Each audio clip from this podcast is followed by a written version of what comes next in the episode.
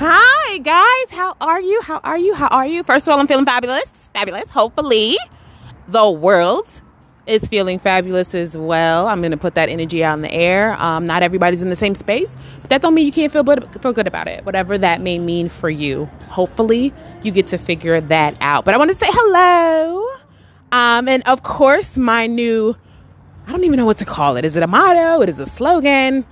I don't know what the hell it is, but find your lane, boo, and run that bitch. Yes, I am so in love with this. Like, literally, okay, so my oldest daughter is fifteen, and I mentioned it to her, and at first, of course, she was like, Mom, you're corny. Um, but then she came back a few, not even a few minutes, maybe a few seconds later, and was like, oh, Mom, that's kind of, it's kind of dope. It's kind of nice. And I was like, okay, wait a minute. So the millennials might like this? Is that what you're saying? Um, I thought it was hilarious, but that's just me running a rant. I came on to say, just having a great conversation with a young lady who happens to be a social worker. And she said something that just stuck with me very nicely. She said, a lot of people deal with things that are so frivolous and they allow it to consume them. In other words, there is a lot of wrong happening on our planet across the board. We know that, right? But some people are so blessed that the things that they get mad about are things like not being able to go out and purchase the latest iPhone, or not being able to drive a McLaren, or think, you know, you know what I'm saying, guys. Like, no offense to iPhones or McLarens. iPhones are dope, even though I'm an Android head. Hope I didn't lose you. But, and McLarens are absolutely fabulous, and I love speed, so I'm here for it. So if you can, yay. But if you cannot yet, and I emphasize the yet, if you cannot yet, so what? Why would you let that consume you? It's a thirty-second thought, three-second thought, five-second thought. Why would it take up more than that in terms of negativity in your system? If you want to hoard something, hoard amazing. Hoard the awesome sauce in your life, right? Hoard that. Don't hoard the negativity. Don't hoard whatever may not be going the way you said it should go at that moment. Because remember, the word yet is some powerful shit. I think it's Janelle Monáe did a little song. I think she did it on Sesame Street. I'm telling my age. But nonetheless, she did a song and it was, she was like, the power of the word yet. It's real. Everything is a yet. Anything you want,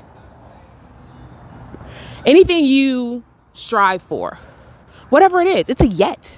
If you go get it, it's a yet. So, so what? You don't have the McLaren today. That's a yet. I don't have the McLaren yet. I don't have the iPhone yet. I don't have the multi-billion dollar house yet. I don't have a multi-trillion dollar business yet. Does that make sense? It's all a yet. Just go get it. And it just stuck with me because this is a random person. I don't know her. Right now, I'm at a bar, chilling, having a drink, doing my thing, taking a breather.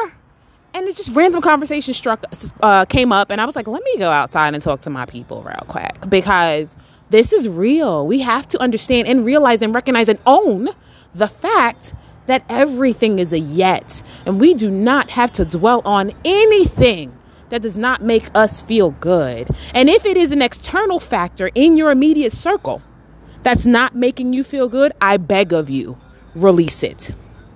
And I understand that may take some steps for certain people depending on the situation. I understand. I respect it. Trust. I've been through some shit. Does not mean it's not possible. Does not mean you cannot do it.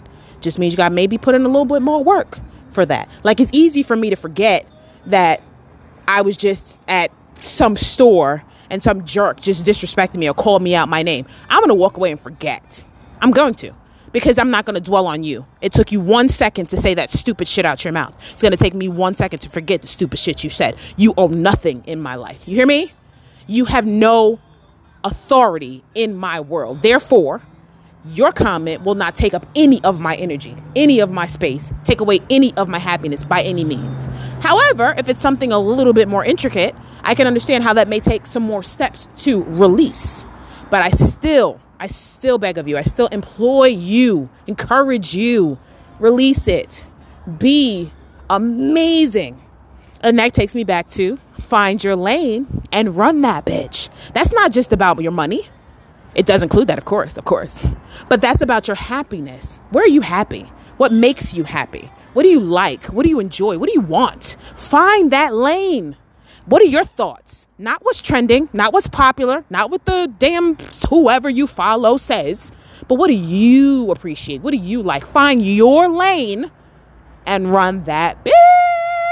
Oh my gosh. Anyway, I just wanted to share that real quick, kind of sort of a little bit of a rant, very definitely random, because like I said, I'm at the bar. Sorry, babies, don't go to the bar, don't drink. Um, that's, that's literally what happened. But when I when I just engaged in that conversation, it just it felt good to have that random conversation with a stranger that shares that. So I know there are millions of you that understand and respect that energy, and I know there's millions of you who need to hear that. So hear that, own that, live that. Love you, and as always, find your lane, boo, and run that bitch. Bye.